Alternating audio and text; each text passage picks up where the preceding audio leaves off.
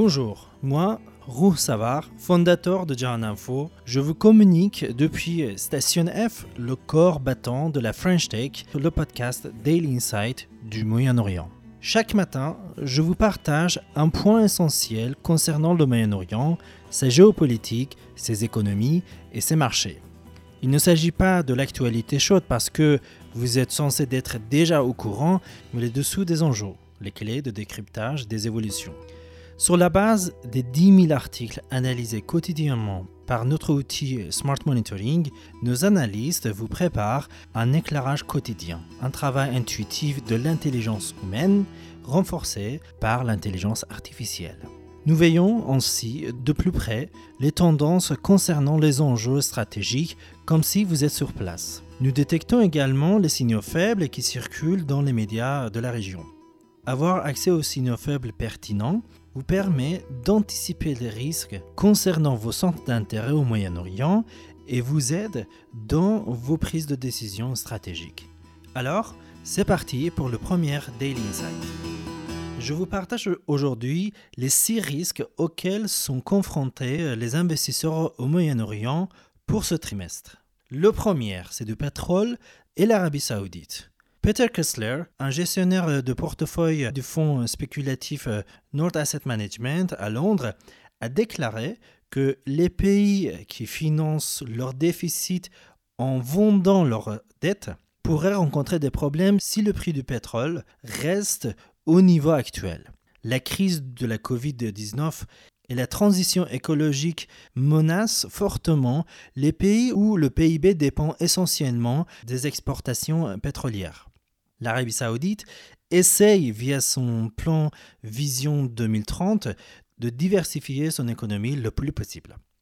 L'accord entre les Émirats arabes unis et Israël peut être euh, vu sous cet angle. Deuxième risque, c'est une bourse déconnectée de la réalité. Sur le marché des actions, selon nos infos, la plupart des États arabes du Golfe Persique ont surclassé leurs euh, homologues émergents au cours de ces trois derniers mois, car beaucoup s'attendent à ce que la région entre dans sa pire récession économique. Le troisième risque, c'est l'épreuve de la dette à Oman.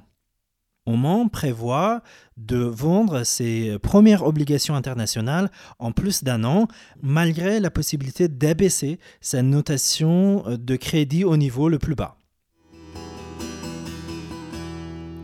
Le quatrième risque, c'est la situation inquiétante euh, au Koweït.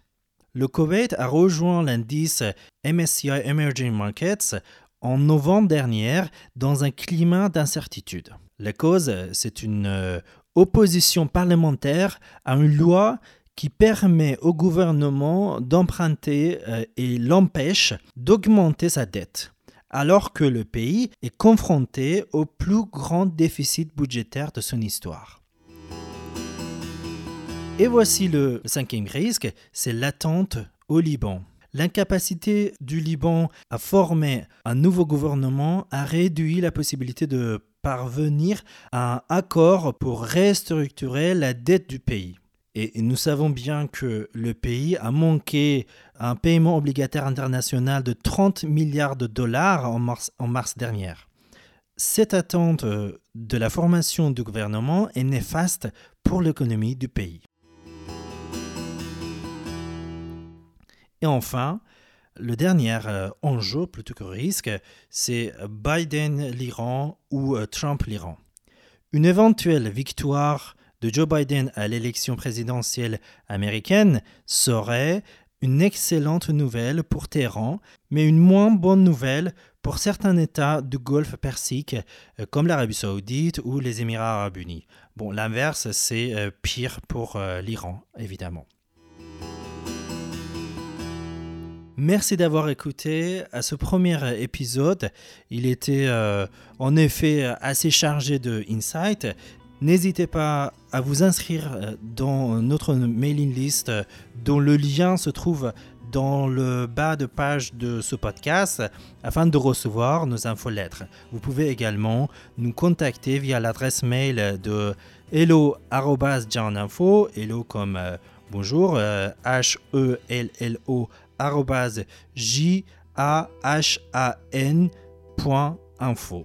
Sinon, rendez-vous sur jaan.info et à très bientôt.